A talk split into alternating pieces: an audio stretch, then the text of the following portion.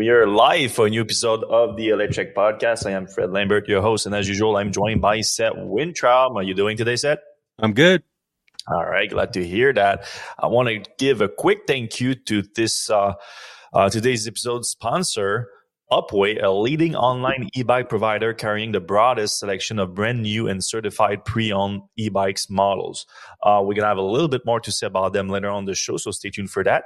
Uh, but we're gonna jump in right into the news as we usually do. And uh, uh, maybe we what, what do we have on the docket today? Uh, yeah, we, we, we're gonna start with a little update uh, to if you weren't on the last special episode earlier this week of the Electrek Podcast, a new bonus episode that we released on uh, Tuesday, I think it was. Did we post the audio now? Or can can people like go back and, and yeah, listen to the audio? it actually hit the stream. So Okay, so yeah, we we uh, and people could see the video and all that, but we actually forgot to post the audio. So the audio is now available if you want to listen to that, uh, where we go into a lot more details. But uh, as we discussed on that episode, we're gonna say, all right, we're gonna leave this for a few days and see if we get an update on the podcast on Friday, which is uh, now depending on when you're listening to this. And basically, there's no not much of any updates. Like, uh, quick recap of the situation: Elon, people talking about um, Tesla, especially Tesla investors, Elon fans talking about a new compensation plans for um, the CEO compensation plan for Elon. Tesla fans pushing for it, which makes sense. It doesn't have a compensation plan right now. Apparently, the hold up is that uh, there's the case for the old compensation plan that uh, was trialed last year, or no, even the year before that, yeah, in 2022, and the judge has yet to give it uh, our judgment. I think, yeah, I think it's a female judge. Our judgment on um, the case of Tesla shareholders saying that the compensation plan was excessive. Uh, so he might have to give some money back, which happened on the board compensation plan uh, early, last year now in 2023. So there's a chance that the judge could rule the same way on, on that case. Uh, so the, the board is waiting for that to give Elon a new compensation plan. Anyway, amid those talk of like these people like pushing hard for the richest man on earth to get even more money, they Elon commented out of the blue, really, that uh, uh, he wants more control over Tesla.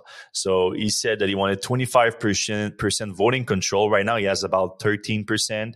He has about another uh, 7% that would come through unexercised stock option from the previous plan. So he hasn't exercised all his option for the last plan. The tranches have come. So you, you could get around 20% right now. If nah, not even because, because after, after exercising those options, he would have to sell some uh, for for tax purposes, unless he has other ways to pay that. But I don't think he's flush on cash right now. he doesn't nope. talk like someone who's flush on cash, at least. no, poured a lot of it in Twitter. Anyway, uh, so he's asking for 25% voting shares, which would require the board to approve a new, very generous compensation plan. Uh, now Elon has like framed it that it's not about money. He said it's about the voting control. He even said that he would be open to um, the second class of shares that give him like more voting rights and not actual value, um, which is a nice thought, but in practice, post IPO, that's basically impossible to do. So it's it's not there. It's it's more money. He's to get more money and more voting control. Where things get a little bit tricky because uh, you're perfectly allowed to ask for more money as the CEO of company. It's a negotiation and everything. You can decide not yourself if it's excessive. But regardless, where things get trippy is that Elon said that he feels uncomfortable building AI products at Tesla without having that voting control due to some kind of possible threat of an hostile takeover uh, of the company that would give the control to an unnamed, unmentioned entity, uh, the super powerful Tesla AI, and then do do uh, bad with it. That's is is logic behind it. Uh, then you had on top of that that uh, he would prefer not to build AI product at Tesla unless that happens. So basically saying that he's going to build AI product at XAI rather than than Tesla. So on the podcast last week, we we we were, we kept an open mind. Like I, I re-listened to some of parts of it, and of course we're being called Elon haters and Tesla haters and, and all that for it. But for the most part, our point is that this sounds like a breach of his fiduciary duty because he's saying that unless you give me more money, I'm not going to build uh, products at Tesla, and I'm going to divert that, those products to another company that he owns uh, and he has more control over, and he's going to do that um, again, unless he doesn't have a 25% voting shares. Um, we asked on the podcast, is there a, a, credible argument from, from the, the Elon fans, the Elon defenders, against this being a breach of fiduciary duty, against this being a conflict of interest? And honestly, over the last three or four days since then, I have not seen that. I have not seen that at all. The only thing that I've seen that could make some sense, but I didn't. I didn't exactly get that from Elon's comment. Is that some Tesla, some Elon fans are claiming that it's not a conflict of interest, not a breach of fiduciary duty, because he didn't say that if he doesn't get the twenty five percent, he's he's not he's not going to do that at Tesla. He's saying that if he doesn't get the twenty five percent, he's going to quit as CEO of Tesla, and then that's going to be okay. Um, I uh, that's an extrapolation from what he's saying, and I, I don't think he said that he's going to quit being CEO at Tesla. Um, but yes, technically, uh, if he were to do that, then I guess that would be fine. It's just that uh, it's not what I I got from his comment. Uh, do do you see that possible based on his comment? Yeah, I mean that that's technically true. Like, mm-hmm. uh, you know, we probably should read the comment really closely, but um, I don't think that's what he meant. Like it it really doesn't sound like Really, the, the bulk of it is I am uncomfortable growing Tesla to be a leader in AI and robotics without having 25% voting control. Whoop, uh, I clicked on it. Uh, enough to be influential, but not so much that I can be overturned. Unless that is the case, I would prefer to build products outside of Tesla. Okay. So yeah, I guess saying that, that is... you would prefer to build products outside of Tesla is not saying that you're going to quit. It's right. saying that around the AI um, on the AI product um, environment, which he says that Tesla is an AI and robotic company, by the way, he he's not going to participate in that as CEO of Tesla so far. He didn't say like, unless that's the case, I would prefer to build other product at Tesla, and that's what I'm going to do, and I'm going to quit Tesla. Like the, the quitting Tesla part is not clear from that comment. Yeah, I mean that's interesting. So like if that was the case, if that is the case, the board is basically has a, a ultimatum: give him a lot of resources, like a lot, a lot. Like I think I read somewhere, I, I may have uh, pasted it in Slack, but he made something like six times the next mm-hmm. 200 uh, most well-paid executives on Earth Combined. in 2021, which was the year that he got the, the biggest right. chunk of his exercise shares from that original the, stock. The uh, top 200 combined. global combined times yeah. six. So six years worth of the top 200 he got in one mm-hmm. year. Yeah. It's, it's, it's like a order of magnitude, two order of magnitudes bigger compensation package than anybody's ever gotten ever anywhere. Yeah. Which kind of makes sense why he wasted some on, on Twitter after that. Like, yeah, it's like not? so much money. He's like, all right, like I, I can afford buying a, a social media platform. Like, well, let's do it. And then right. he screws up. And instead of like, oh, all right, let me regroup and everything, he's like, ah, give me more shares again. Yeah. And, and, you know, I was thinking about this. What if he got all the, you know, all the shares he's asking for and then he just plowed more money into you know sold a bunch of them and then so, plowed more money into keeping Twitter alive. Yeah, that that would be. It's not impossible. I mean, you could you could make the new plan with with some kind of restriction in terms of share sales and, and all that, but um, there has to be limits on those because he's going to have to pay taxes when when those shares exercise. Right. Um, yeah. So speaking of those those uh, quotes that you, you, you sent me on Slack, I mean, it, it's interesting because I mean that that's just us. Like we, we on the last podcast, we were, we we thought it was important enough to do a special episode because we we felt strongly that he was in breach of fiduciary duties in, or at the very least, a clear conflict of interest. Uh, so we thought it was worth discussing, but we are just a, a bunch of bozos on, on, the internet. We're not, we're not law professors. So it's nice to see that the law professor seems to agree with us. So, uh, Mr. Uh, no, Mrs. Uh, Ann Lipton, uh, professors at Tulane, Tulane Law School, uh, said that the problem in his tweet suggests that his capacity now as CEO and director is not only turning down profitable Tesla opportunities based on his personal preference, so that the personal preference part is like it, it's it's more in, in reference of what he says that the risk of AI, he wants to be in control of that risk of AI here. Um, but also redirecting them, them being the profitable opportunities for Tesla to his private companies, XAI. That's a conflict of interest that suggests a violation of his fiduciary duties to Tesla. So, uh, pretty, pretty strong, strong words here. Then we also have a research analyst at CFRA, Garrett Nelson, saying Musk is attempting to reconvert control that has been lost from his stock sales to found Twitter. Uh, we view Musk's demand as posturing ahead of the Delaware court ruling regarding his prior compensation package. This is, I found an interesting point because I've I've noticed that from Elon over the years. He is extremely proactive when it comes to that stuff. When he sees something happening, he's very opportunistic. He's very like, all right, let's get ahead of this. He's very good at that. A good example is that stock sell from 2021.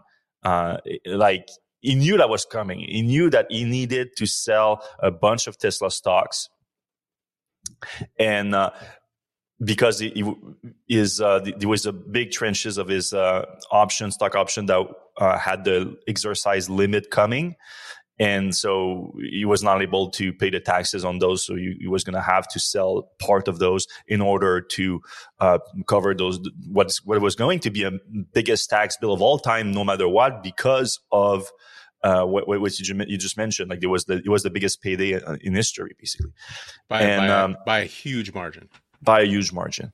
And instead of just saying straight, like, say it like that, which is problematic for a few reasons. Like, before that, he had big stock option uh, happens, but he was actually borrowing money from banks against his existing Tesla stock, his existing stake in Tesla and SpaceX too, uh, to pay for the taxes on those stock options. So he wouldn't have to sell any Tesla shares, which is uh, good for Tesla shareholders, obviously, and just from a market perspective, but also on um, just for it's good look. When the ceo sells shares it's not a good look for a company.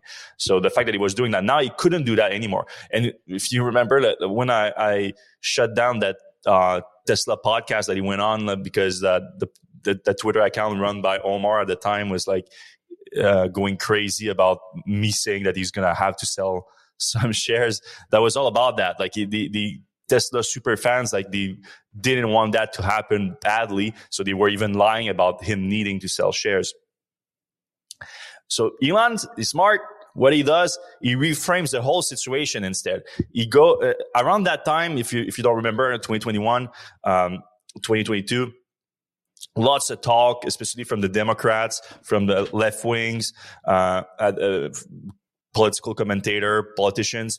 They were talking a lot about uh, taxing unrealized gains, uh, which is pretty wild idea to be honest. But anyway, they were saying that you need to tax, tax the rich more, you need to tax uh, unrealized gains, and uh, they were using Elon as an example and everything.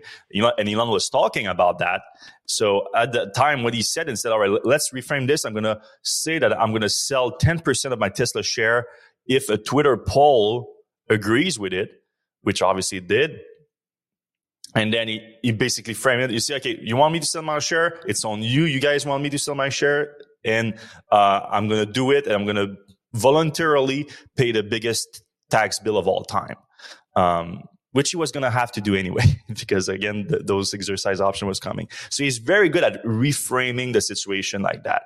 Uh, and it's probably what he's doing right now. So uh, I don't know if he's concerned about the result of that uh, court case, and he probably should be because uh, of uh, the board ended up having to settle. And um, so I, I assume that the board was seeing the writing on the wall and that the, the judgment was coming against them. So maybe the same thing's going to happen there, which would require him to give back shares to Tesla, uh, which would make him even further away from his goal. So right. of owning 25% voting control. So maybe now he's trying to use this AI threat, this hypothetical threat, uh, as a, a, a way to rally his fans behind him getting uh, control back over the company. Which again, no one has more control over Tesla right now than Elon Musk. He's a CEO. Nobody has as much control as Tesla had, or he has over Tesla. No, no CEO has as much control as he has. Well, uh, to his point, and that's Elon says Zuckerberg, even though it doesn't have that big voting shares, of, right? Uh, ownership of the comp of uh, Meta, he does have voting shares, the dual class voting shares, which give him a lot of control. Uh, so there's there's that. Uh, Elon, to his to, to, his credit, was able to retain an excessive amount of of, of ownership over Tesla, uh, even as a massive company uh, which is extremely rare to do. Then he screwed it up through the, the Twitter acquisition. It's, it's as simple as that. Like he doesn't have any anybody else to blame. Well, maybe maybe you could make the argument that Twitter is to blame, and Twitter was really lying about the bots and all that, and they uh, they, they mm. screwed him over, selling it forty four billion dollars. You can make that argument, but at the end of the day, it's Elon's fault for falling for it. Right. like I, we, we, throughout the whole time, we were we were not we we're not expert, we're not billionaire, we're not like social marketing, uh, uh, social media expert, financial expert, and we were all saying, "Is he crazy buying Twitter forty four billion dollars?" We were all so. it's his fault for falling for it. So yeah, I like this uh, guy's argument, uh, Garrett Nelson, about uh, uh, Elon probably like posturing up, like setting the stage for what's going to happen after that and, and, the negotiation with the compensation plan. I mean, it's going to be interesting with, to see. Even with, uh, like he was, he was going to be at like 23% with all of his, uh, options. Like he was pretty close to that 25%, you know, already. Like when, when he exercised those options, he would have to pay taxes on those. And the only way he can pay those taxes is probably selling shares of something. So uh, maybe he wasn't going to end up with 23%, but he was going to be pretty close at 23% to the 25% threshold. Mm-hmm. So I, he I might be mistaken, must, but sorry, but I might be mistaken, but I think it would be over if no sell share for Twitter at all. I think it would be over 25% with the current uh, no, I'm, I'm saying he has, he has some Tesla options that are coming due that yeah. will give him 23% share of the company. Yeah, I think it's about 7% right now uh-huh. that he would boost his stakes from 13 to 7 and he had to show, to sell uh, 5 percentage point just for just for Twitter so like he, w- he would have been over 25 just over I think right he would have been with with Twitter but I'm saying hmm. like mm-hmm. he has options and and his shares after the options regardless of Twitter was pretty close to 25%. Yeah. Not, so but I think maybe he's saying this because he may be hearing some things from the Delaware court, like, "Hey, you got to give up five percent of your shares," or you know something uh, where it would put him farther away from twenty five percent. Yeah, yeah. Uh, Gary Black, was um, a Tesla shareholder and like some a bit of a I don't know if you can say activist investor, uh, no, but like he, Sorry? He's, kind of a Stan investor. Stan investor, but I mean, he, he, he's not all in on the Elon bandwagon. Like he, he does push back sometimes, but yeah, he's not he's not also the biggest critic. But he did have an interesting like uh, breakdown of a solution for it, which probably is like the best case scenario possible for uh, for this for for Elon fan. If you're if you can get over the fact that Elon threatened to uh, to to to break his fiduciary duties uh, to Tesla shareholders, like if you can get over that, he um, this would be the solution. If I can find it, uh, yeah. So he said that uh, the board uh, could package together a path for Elon to get 25% voting control over a multi-year buyback plan. So he, he's been pushing for a buyback plan at Tesla and like kind of his opportunity to do it. Um, he says that uh, uh, Elon, so Elon has an existing 13.4% stake in Tesla. He says he can exercise his 8.6% option stakes pay, uh, pay the taxes, which will leave him uh, with uh, a 4.6% on top of it. So yes, it's 4.6% really that you can get on top. So uh, now you you end up at 18%. Uh, then you give him the new compensation, CEO compensation plan that would provide for another tranche of option at 5% net of taxes. So it would still be a pretty, it would be almost like 10% Tesla, uh, the, the 10% of Tesla's, the whole company as a whole, which is like $60 billion compensation plan you're talking about. So you, you're still talking about a pretty crazy compensation plan, though a little bit less crazy than the last one. So I'll give that to Gary. Um, and then to complete the last uh, few percentage points, at three percentage points, Tesla can buy back 8% of its share over five years at an $80 billion cost, uh, which would be uh, 13.4% plus 4.6 plus 5 uh, divided by 92%, which equals to 25% of the shares of the company. So it, the logic holds up, but it's, it's pretty wild. So last time, the last podcast, if you missed it, I said that this might be the, the the thing that I'm like, all right, I'm not on board anymore with Elon being CEO of Tesla. I don't think I think he's a net negative for the company over over a positive.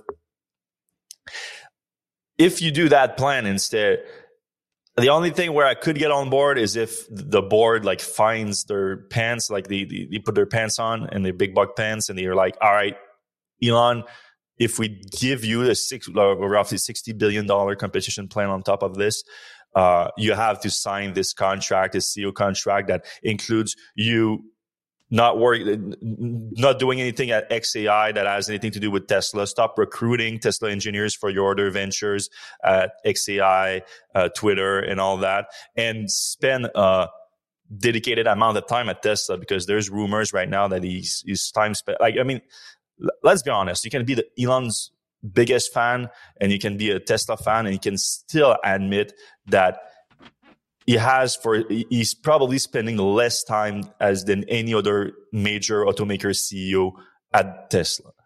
Even if he's doing 80 hours week total, the guy is CEO of Tesla, sort of CEO of Twitter. Let's admit it. Like, like come on, like let's not be idiots. CEO of SpaceX. Um, he is he does work for the Boring Company. He is behind Neuralink. Um, he is behind. Uh, he's I don't know if he's CEO XAI, but he's definitely like working at uh, XAI. Uh, I'm I'm forgetting probably one or two. Like yeah, yeah. I mean, Boring Company and the Neuralink and you know. Boring Company, Neuralink, XAI, X, SpaceX. That's that's five other companies. Five yeah. other companies, and yeah, on top of, of Tesla. Joke. It's kind of a joke you cannot tell me that he's oh he's doing 120 hours a week so he's doing 40 hours a week at tesla. I, I cannot believe that. I think tesla deserves deserves a full-time. full-time ceo dedicated to the company that is not blackmailing the company for more control you know that's and, and more money. Yep. Yeah. I agree. All right. I think elon musk should get all the credit in the world for advancing tesla to where it is now and i would be perfectly okay eating my words if you were to agree to a contract like i just said i just don't see him agree to to anything like that. He's king of the world right now. Right. All right we should move on though. Yeah yeah let's move on. Uh, Cybertruck, we got two interesting range tests, range towing tests for the Cybertruck this week. Uh, we got this one here uh, in some conditions. 6,000 pound tow, uh, of a Model Y, interestingly. So uh, uh, this one I had to do some work on it because the, the the person doing the uh, the test here, I can uh, I'm going to credit him for if you want to go see the full video of it. Uh, it's um, it's called Voyage ATX. Um, he's a new Cybertruck owner in Austin, and he posted what it looks like a, a, a U-Haul car carrier that is, I check on U-Haul's website, it's about 2,200 pounds. And then you have a Model Y, which is about 4,000 pounds. So just over 6,000 pound tow with a fairly aerodynamic tow because you have a, a Model Y on it, which is a very aerodynamic car. And, um, they, uh, they did a full, a full, uh, test on the highway. So it's mostly a highway driving and uh, they managed to drive 110 miles and they went both ways so against the wind and, and, and with the wind just to, to be sure. Uh, 110 miles consume 83 kilowatt hours for an average of 749 watt hour per mile. So if you do the math based on that with a 123 kilowatt hour battery pack, you end up with about 160 miles of range, towing about 6,000 pound in like very normal condition because this is Texas in the winter. So it's not like super harsh climate or anything like that.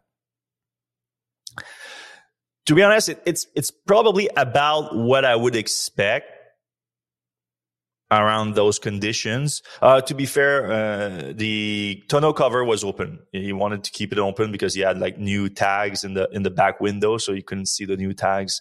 He didn't want to be stopped by the by the police. So it makes sense. I don't know how much that would help while you're towing.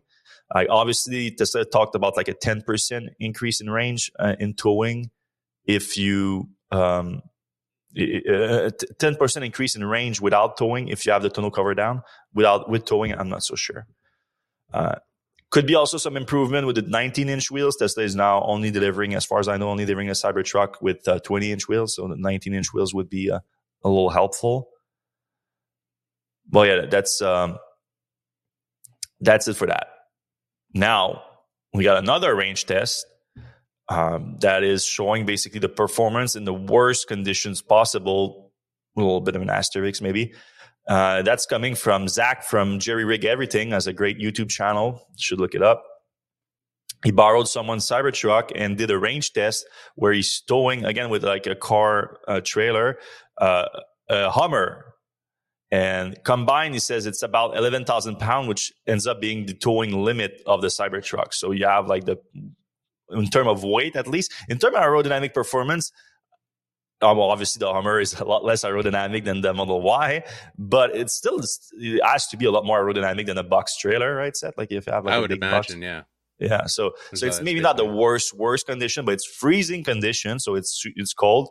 I think he's in Utah, if I, remember correctly, Jerry. Mm-hmm. Um, and um, and the max towing capacity. So what did perform? What performance did he get with that? He got 90 miles of range going from 100% to 2%, uh, using 108 kilowatt hour for an average of 1,193 watt hour per mile. I mean, I don't know about you, Seb, but I've been driving EVs for a long time, and I always like to look like at the most efficient EVs possible. I like to drive them the most efficiently possible, and I've never seen four digits for, for an efficiency. Yeah, I mean that's like uh, Tesla semi type of kilowatts yeah. per mile. I think you can get it to Semi under four digits too. I think you can get it for like 900 or something like that. Yeah. So this is pretty, pretty crazy. Um, so if you extrapolate that like we did for the other, you end up about 103 miles of range if you go for the full 123 kilowatt hour. Now, a few good points, and uh, thanks to a commentator for, for uh, pointing that out uh, Zach said that he garaged the vehicle before doing the um, the test. So the, the vehicle was in the warmth in the garage just before he hooked it up and then went with a Cybertruck.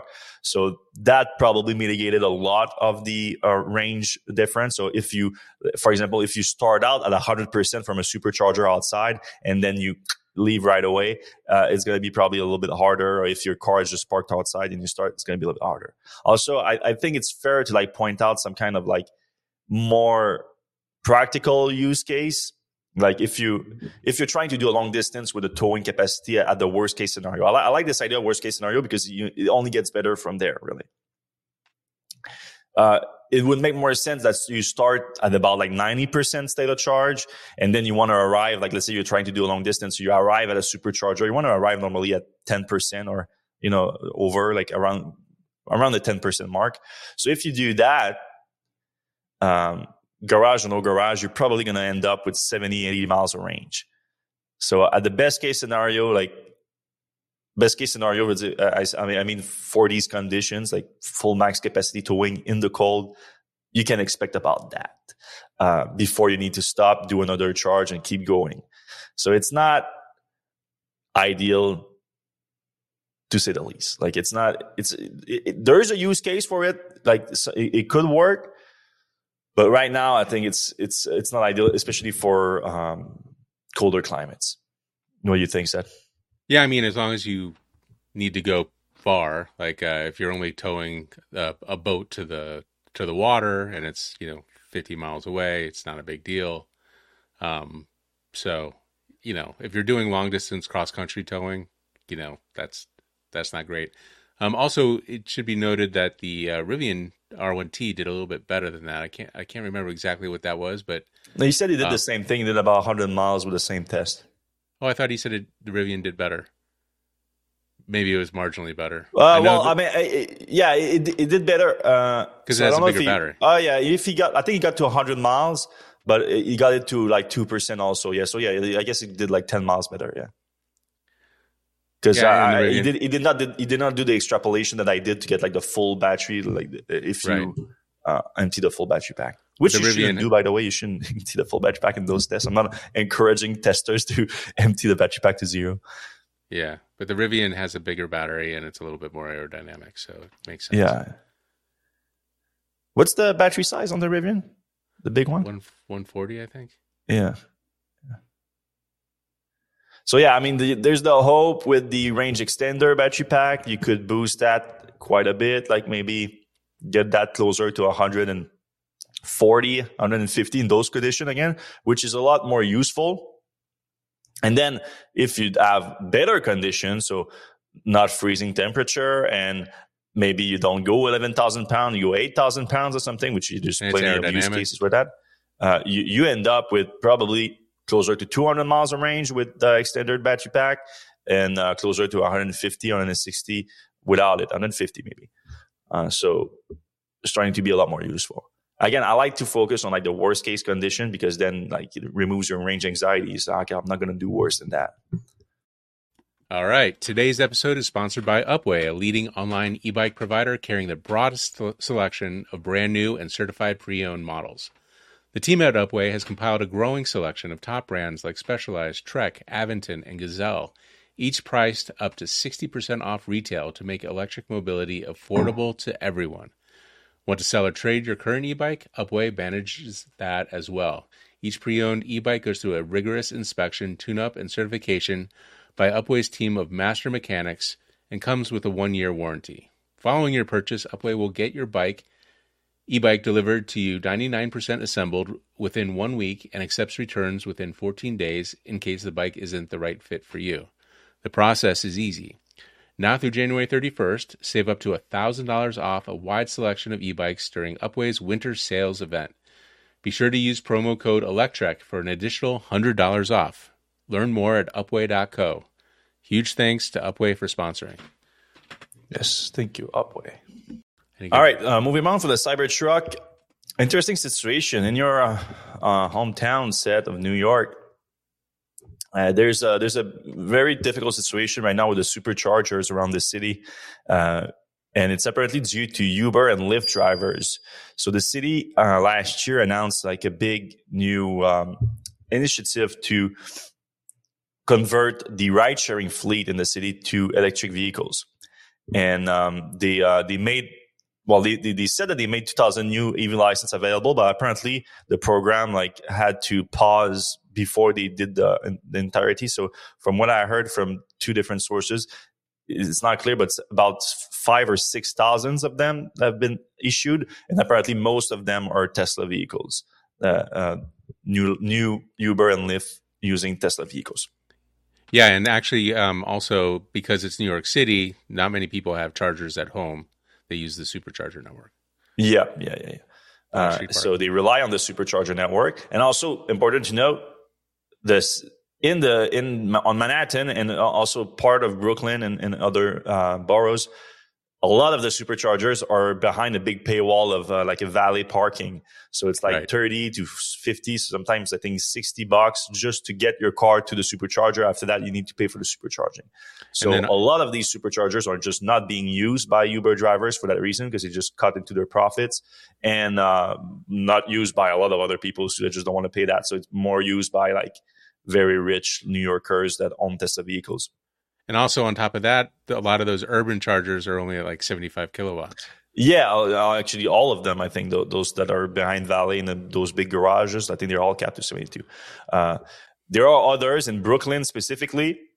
And in New Jersey. And I think the biggest problem right now is JFK because JFK makes sense. A lot of Uber drivers they, pick up people in uh, Manhattan, other boroughs, bring them to JFK, and then they use that time to charge. Uh, you're seeing some massive wait times, like uh, we, we we saw on uh, on X people posting pictures of like 15, 20 cars uh, waiting to charge, not getting to the chargers, just waiting to get to the chargers. Um, a, a, lot of those are you can see them everywhere. We have a Revel, uh, who's operates its own Tesla fleet for ride sharing in um, in New York, they, we reported before that they built their own super hubs of charging station. They told Electrek that they saw a 4x increase in the public use because they use them themselves, but also it's open to the public. A 4x increase in public use over the last two months. So basically, since this new initiative, um, because of those wait times now at Tesla superchargers. So earlier this week on, on Wednesday, Tesla implemented its congestion fee, which we discussed uh, a few months ago when it was first unveiled it's uh, basically a one dollar per minute fee if the supercharger station is full. If you charge over ninety percent, so basically Tesla is encouraging shorter charging session because the last ten percent takes a lot more time than the uh, well uh, first like maybe you can probably get the first forty percent faster than you get the last ten. Uh, just general rule of thumb. So Tesla implemented that and it looks a little bit better. Yesterday it looked a little bit better. Today is also okay, but I still see uh, some wait time, especially at those two main ones in Brooklyn and in um, at JFK. Uh, also, some other one like in New Jersey, there's also a bunch of wait time. It, it, basically, every stations around New York that doesn't have uh, valley parking or big like parking fees uh, are, are, seeing some wait time. So you see when you when you see this little uh, clock here. That means uh, that means there's wait time. When there's a number, that means the number of stations that are uh, available. So you see four and four in, in on the upper uh, west side here in the uh, in Midtown. It's those there's only four stalls there. There's no one there basically because they charge so much to just to get to the station. So we'll see uh, how uh, how the um, uh, the, the, the story evolves. If the, Tesla is planning two new stations in New York, uh, it's not clear if it's going to be another like Valley station or it's going to be like a bigger. I think I think they need to do what Revel is doing. Basically, they need to do like super hubs and have like big station that people use because otherwise it's going to be a problem that's going to keep growing. Especially if they on pause that green initiative for ride sharing and you have more vehicles coming into the fleet. And on top of that, Tesla is opening the supercharger network to other vehicles. It can get pretty nasty pretty quick. So we, it's something that we, we, we, had a concern for a while and we need to see Tesla just keep up with, uh, with the demand yeah, and there. and they've done that in other cities, like in Los Angeles, they've, they've built some big hubs. Um, and they're, they're doing that drive-in movie theater thing. Yeah. Um, but Los Angeles is so much more car friendly than, uh, than New York. Yeah, I mean, I have to say, like, you really don't need a car in New York. In fact, yeah. you probably shouldn't have a car in New York. But that's just my my point of view. But like the, the ride sharing is not owning the car, so they are the, the ones that own the car, and the, the right. that's that's part of it. It's people that don't own cars. Because yeah, probably everyone that did own a car in New York and had a good situation for it, like like a parking garage, like they can if they can get charging there, like they're fine. Uh, so a lot, uh, I, was some Uber driver also reached out to me and they say like the they drove electric before this initiative, and he, he, said that all the EV drivers that do ride sharing before that were people that had situation where they could charge overnight at their home, uh, while a lot of the other people are like, especially a lot of immigrants that that, that take these uh, Uber driving jobs and they arrive here and they normally don't have a living situation that can afford them uh, charging at home. Uh, so they, they take those opportunity that Ubers give them to like if you have good credits, like you you can get probably pretty easy into a uh, an electric Uber. But then the charging situation happens, and that's what we're seeing right now.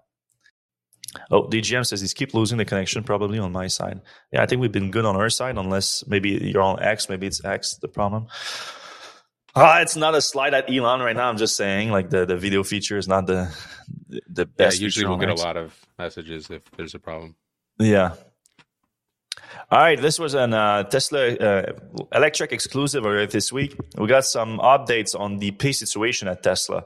So it's pretty ironic within Elon starting his own weird negotiation about his compensation, but there's also a lot of uh, negotiation going on at Tesla about pay. We reported more uh, over the last few months regarding uh, the factory workers due to the the um, situation with the UAW, the United Auto Workers, that got the big wins against the three, uh, three um, the big three automakers in Detroit.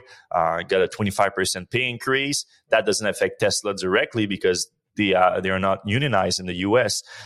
But indirectly, it does affect them because if if wages across the industry are going up, uh, normally that increase wages at non-union places too.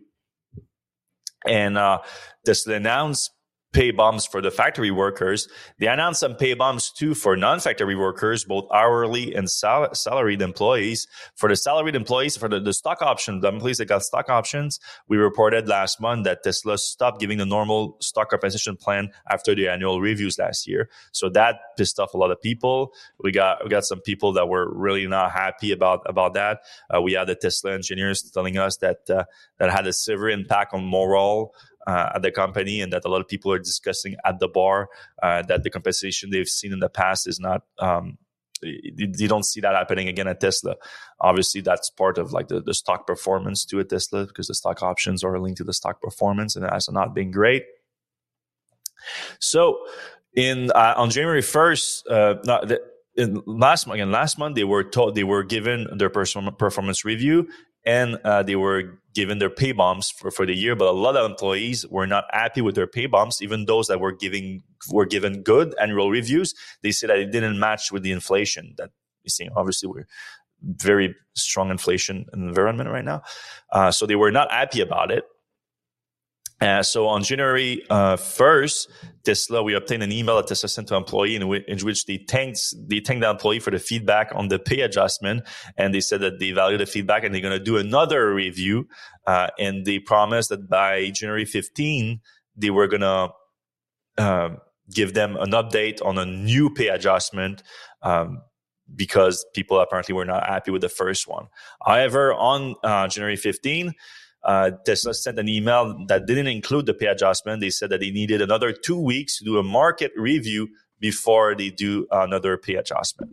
So by the end of the month, Tesla workers should uh, get another pay adjustment. It's uh, it's a bit worrying for me because uh, I think I think the one of the big reasons that this has been so successful is its capacity to attract talent, which has always been very good, and its capacity to retain talent. And if that is eroding right now, there's a problem because if you look at all the factors that contributed to this attraction of talent and this retention of talent, uh, Elon has been a big part of that. Very inspiring leader for the most part for decades uh, that got a lot of people hooked on Tesla. And obviously, his reputation now, regardless on where you stand on that, you you, you can admit that overall his reputation has has been eroded. Um, then there's also the mission. Tesla's a big mission driven company. But if the CEO is like doing five other things and then also the mission was the EV revolution and the mission was sort of achieved to a degree. Like we know that now it's happening and it's so it may be a little bit less excited to go into that. And then you have the money, obviously, is a big factor, whether you like it or not. You can be all mission driven. And like, if you don't put bread on the table, what are you going to do? And the stock performance made a lot of people very rich, a lot of employees very rich at Tesla. And maybe the new generation of Tesla employees, they don't see that happening due to the stock performance and they don't see necessarily another 10x in stock performance that would uh, make their stock option very valuable if they get any stock option as we as we saw last month. So yeah, I I I think it's a potentially worrying situation. What do you think, Seth? Yeah, absolutely. And you know, there's a lot of things coming up. Like it sounds like the the uh, United Auto Workers is going to target Tesla. Um, you know, obviously Elon's gotten a little bit uh, more polarizing, a lot more polarizing.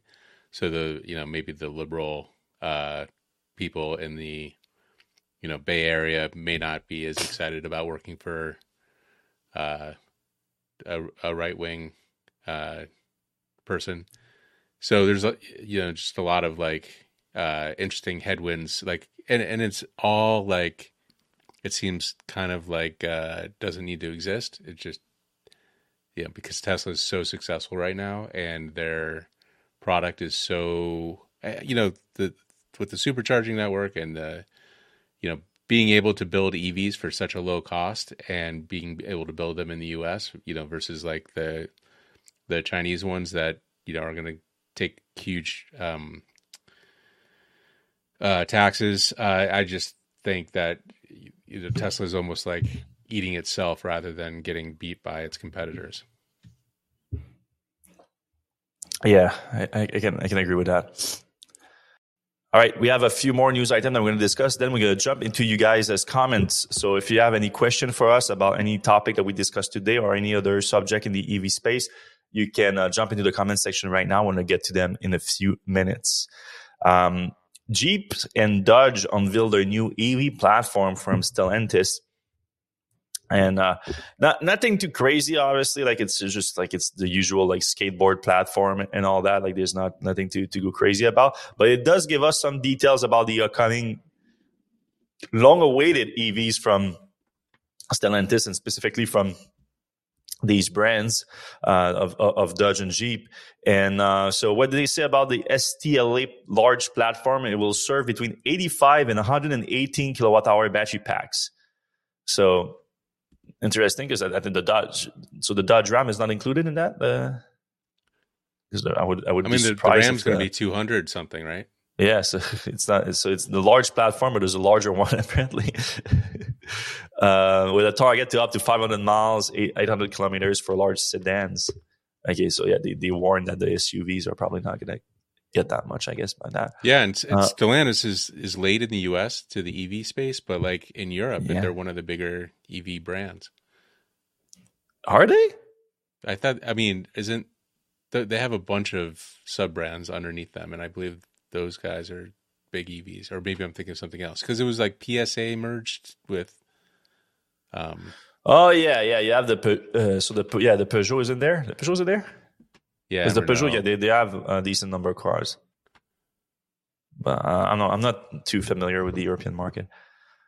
Um, they say that the platform supports supports 400 volts and 800 volt system. Um, can well, you, you, can go into the, the article to get exactly what, what kind of range of uh, dimension they can support with the platform, but uh, that's pretty much it for what they what they release in terms of uh, uh, battery capacity performance for, for, for those vehicles. We got this quick sneak peek at the electric Dodge Charger that's supposed to come.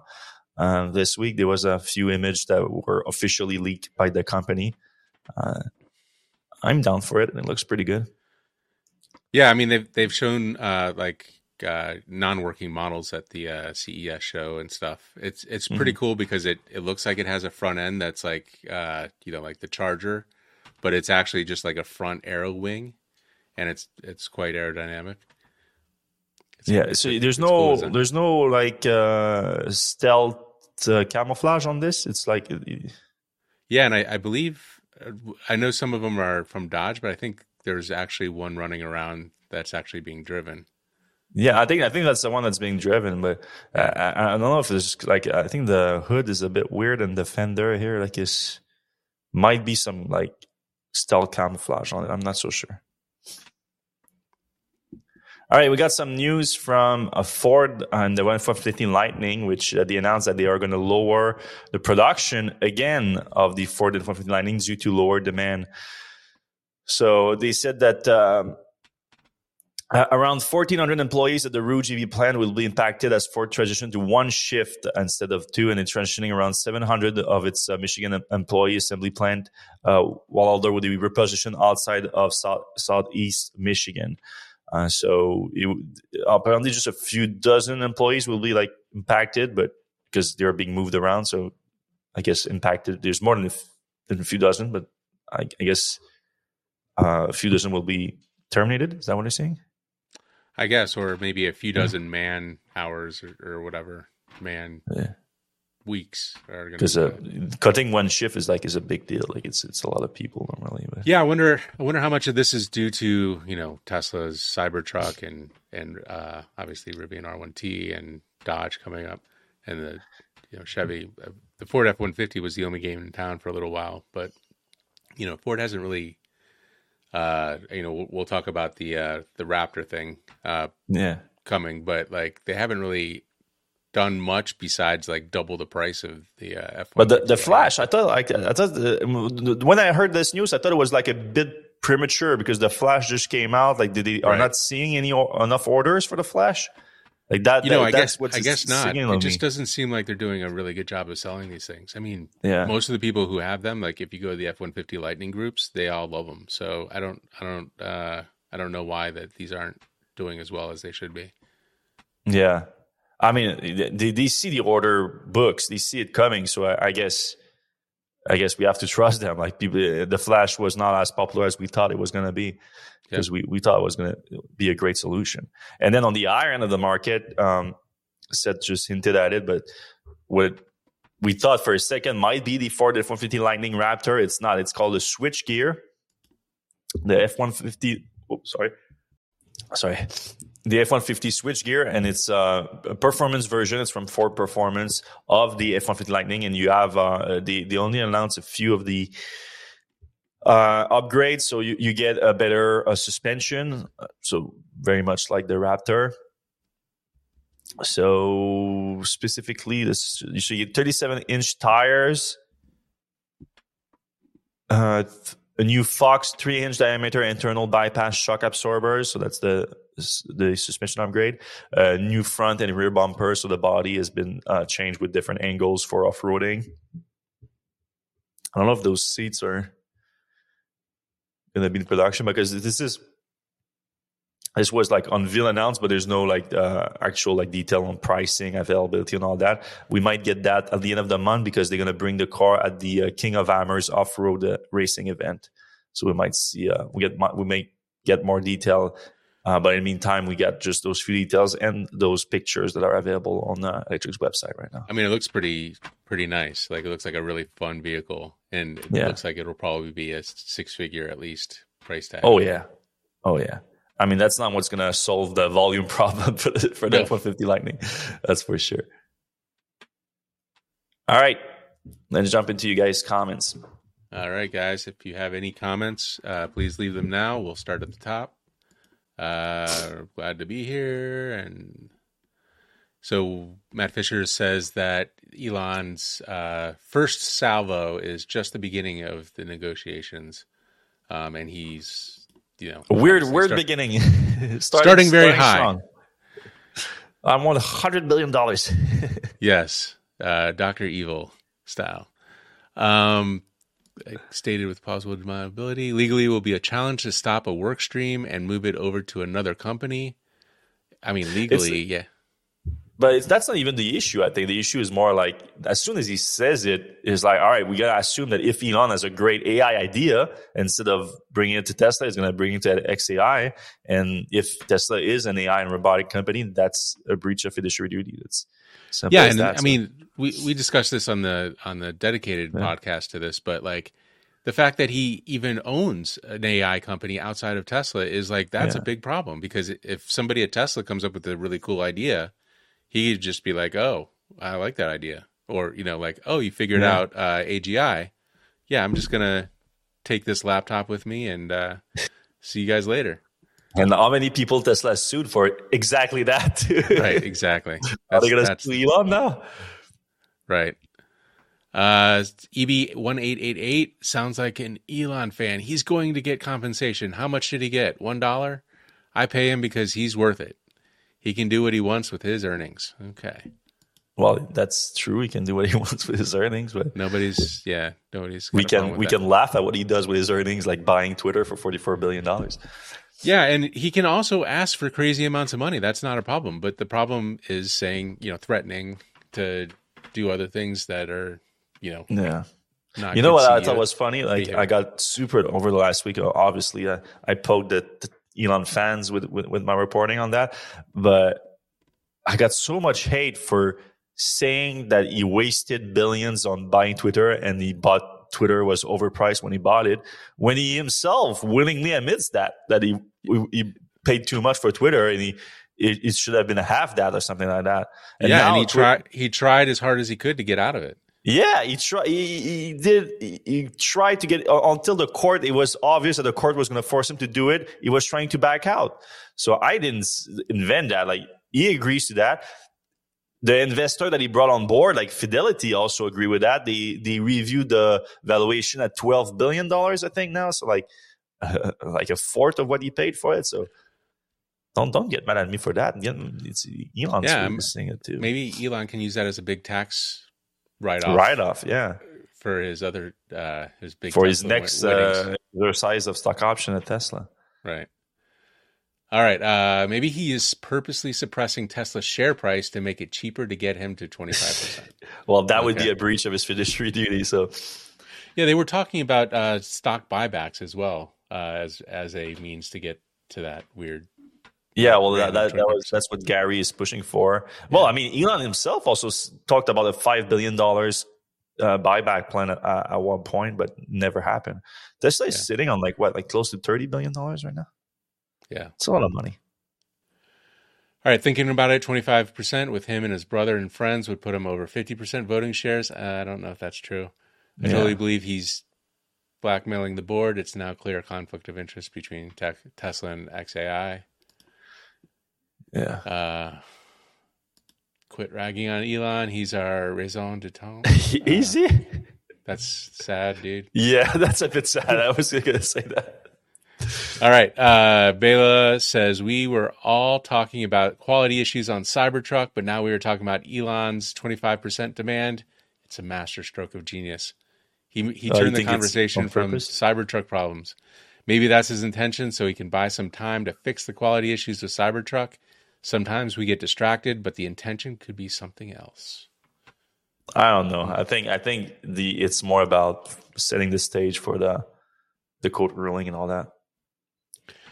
All right, Joe, our colleague, is in, and he says if you assume he's spending 20 hours a week at Tesla, which he'd argue seems high, I would agree. what what would his proposed comp plan work out to hourly? It would be in the millions, in billions, Yeah. probably billions hourly, which you Yeah. know seems reasonable. All right, we got some math guy, 13% plus 7, 20, then minus 4. I don't know if that works exactly. Elon did not see the Cybertruck prototype until after it was finished. Is that true? I don't think so. Yeah, I I, mean, I- don't know what it, it might be referring to something from the book, but uh, I don't know if that's entirely true.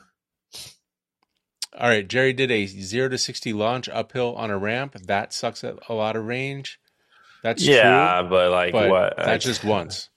And yeah, but the grand half half a kilowatt hour at, at worst, like it's it's still just like less than a quarter mile or something. I uh, just watched the video. Very good with a crazy result. Uh, yeah, he did. Rivian was second, and Ford was first in his test in Yeah. range. So, But were it was all pretty close. close to be Yeah. to be fair though. Yep. All right. Uh, we got the FYI no Tesla safety report for any of the 2023. Still, despite Tesla tweeting on 1211 referencing it, saying more detailed information will be publicly available in the near future. Yeah, we discussed that a lot. We think that Tesla is being uh, extremely weird about uh, releasing full self-driving autopilot data, data, including that safety report that they stopped publishing. They're just not a good look. Not a good look when you want to hide that. Yeah. Uh, not renew Elon comp plan this time, scaling market cap to four trillion. Yeah, Uh, I mean, it, it- it's not the idea is not crazy. It's just personally, as a Tesla shareholders, it feels weird for me like to agree to that the way that Elon asked for. Like, basically, he told us, it's written shareholders, "I'm gonna breach my fiduciary duty as CEO if you don't give me that crazy compensation plan." It's it's a weird way to ask, and it's it put it put us in a situation where like yeah maybe you're not the best person to be CEO then Yeah. I mean, look at Tim Cook. He got Apple from under a trillion to, you know, 3 trillion dollars. He he got a ton of money, you know, in the yeah tens, tw- maybe even hundreds of millions of dollars. But that's a, a very small percentage of what Elon got Yeah. in the billions. and also it's a good example of like maybe we need a, a Tim Cook now like maybe like Steve Jobs has Yeah. done his work at Tesla and now you need, you need a Tim Cook I had I had a uh, one one of the craziest like Tesla supporters on, on Twitter on X whatever uh, reached out to me and she was like, oh, he was like, uh, I'm not sure. Uh, oh no, Tommy, uh, it, it, Tommy was his name. So he was like, um, it's gonna be like when when uh, if the, if Elon Musk now leaves, Tesla is dead, and it's gonna be uh, what happened with like with Apple when Steve Jobs left. So first of all, I was like, um, that makes no sense. Like Tesla now at a six hundred billion dollar company, very profitable, is not Apple in 1985 when Steve Jobs left. And then he came back. He's like, nah, I'm not saying in 1985. I'm saying when he went bankrupt in 90 in 97. Uh, but like that's that's two completely different like situation, and it makes more sense. Like that's after like 10 years that he was not there. Um, and then he, he came back and it was very successful maybe maybe we, we get that. Maybe we get Elon leaves for a while, gets his mind straight, and then come back. I don't know. Yeah, I I think if they put somebody in who actually knows Tesla pretty well, JB Straubel. JB uh, Straubel. Yeah, I mean, come on, guys, it's not that hard. All right, uh, let's move on. Uh, the geniuses behind Tesla are the original founders. Okay, Martin Eberhard and Marc Tarpenning. They did come up with the master plan. So I guess that's part of it. Well, not the master plan. The master plan came later in 2006 with Elon. He's the one who wrote that that master plan. Oh, really? I thought. Well, I I think the Genesis. I think that was the original plan was to build the expensive one and then. The, yeah, there, uh, there was. I, I, you can still find the original Tesla business plan out there from like 2004 when they first like the first pitch deck to uh, to VCs, and it was not as fleshed out as um, Elon's master plan blog in 2006. Now, I a lot of people like there's two camps on that. You have you have the camp that was like Elon did everything, screwed Tarpenning and Eberhard, and you have the plan of like Elon just stole Tesla from Eberhard and Tarpenning. I'm like I'm more in the middle. I mean, I I like Eberhard and Tarpenning a lot. I follow them since early on. And I always thought that they were like some of the greatest communicators for how electric vehicles can revolutionize the, the, the, transport industry. Like if you look at a lot of the early talks, it's it's very good. Like they, especially for that time, like it holds up to this day. And uh, and also I would give them, especially I would give them credit for being the first to or being the biggest advocate for bringing lithium ion battery cells into electric vehicles, which are, which was a game changer, obviously. So they were pushing hard for that. Elon got the idea from them and JB Straubel, which was one of the first employees at Tesla, and then supported that. So great for Elon. And then Elon put a ton of money in Tesla early on. And when Eberhard proved not to be able to to lead the company as CEO, he took over, and Elon obviously did awesome by taking over. And I think he, he deserves being a, credited as a founder of the company because I don't think the company would be anywhere uh, like it is today without him. But that doesn't completely discredit Eberhard and Tarpenning too. They did an amazing job also. Why, why, why we cannot just like be happy with it, like what everyone does? Why it has to be like Elon did everything or like Elon stole everything? Like they can be like a nice little middle ground in between. Yeah, I mean, you can't have Tesla without the you know Tarpenning and Eberhard. Like it wouldn't no. exist. And then you wouldn't also have Tesla without Elon. So yeah, they're all important. All right. Uh, any word on version 12 FSD? Oh, we haven't talked about FSD much recently. Improvements are no, basically non-existent. V12 is super delayed. right. And basically non-existent from compared to uh, pace of change last year and vision only features Still not at parity. I wish they would focus on level three, not level five. Uh, yeah, I I thought I saw something mentioned about version 12 in that um the app yeah. update or something. Yeah, that was it's just a new version of Visual 12 going to Tesla employees, so not and no uh, not much updated uh, release notes on that. So it looks like it's still stuck with uh, the at the level of testing of internal testing with Tesla employees. Now, no, not just with engineering uh, testing, but overall, like Tesla has a big fleet of like fifteen thousand or so employees that test a feature for them before it goes to the beta fleet, um, which V12 is not supposed to. I think I think Elon shot himself in the foot with that like saying that V12 is like come out and not be beta, and now it's like oh shit, like it's yeah. I mean, they, the only way it would come out it would be beta. they, I mean, it's a totally new like it's like a new company uh, of you know like a new product because Yeah. it they got rid of what three hundred thousand lines of you know C code that was and now it's all so it's like a, like they just started over, Yeah. which is kind of crazy to think about uh, and also uh, like kind of scary because like you know it seems like something went wrong. Sorry. yeah. Um, all right, let's move on. Uh, why not renew previous comp plan and scale market cap cold to four trillion? Elon said he can eclipse Apple and Saudi Aramco. We basically res- that's the same question as earlier. Yeah. Basically. it's Martin Eberhard and Marc Tarpenning who came up with Tesla's master plan. Uh, I think part also of it. same they- question.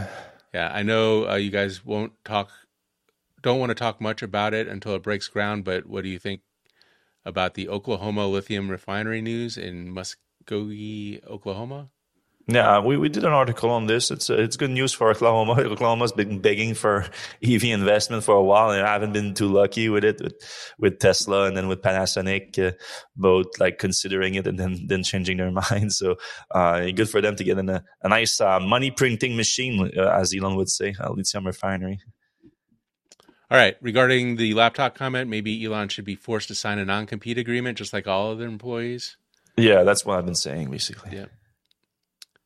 Elon hasn't had a good idea since he decided to invest in Martin and Mark's firms. See, that's Yeah, yeah, you see, it. like you lose me on that, like on that stuff. Like you, you, Elon is not like everything or nothing. He's he's somewhere in the middle, and probably somewhere closer to everything than nothing, but still not perfect and worthy of uh, criticism. All right, we have a lot about the non-competes. If my job is design electric cars, and if I leave, do they expect me to go unemployed, or if I go back to college and learn something else? That's ridiculous. That's why non-competes aren't really enforceable in California and some other places, but they are in New York and and probably Texas. The blind following of Musk and how he can do no wrong by some people is a little scary to watch. I agree. Yeah. Stoked to hear more about Scout Motors. Any updates from them? Scout Motors is the uh, Volkswagen uh, new subsidiary, um, and I think they're breaking ground on their factory, and Scooter might be going out to that.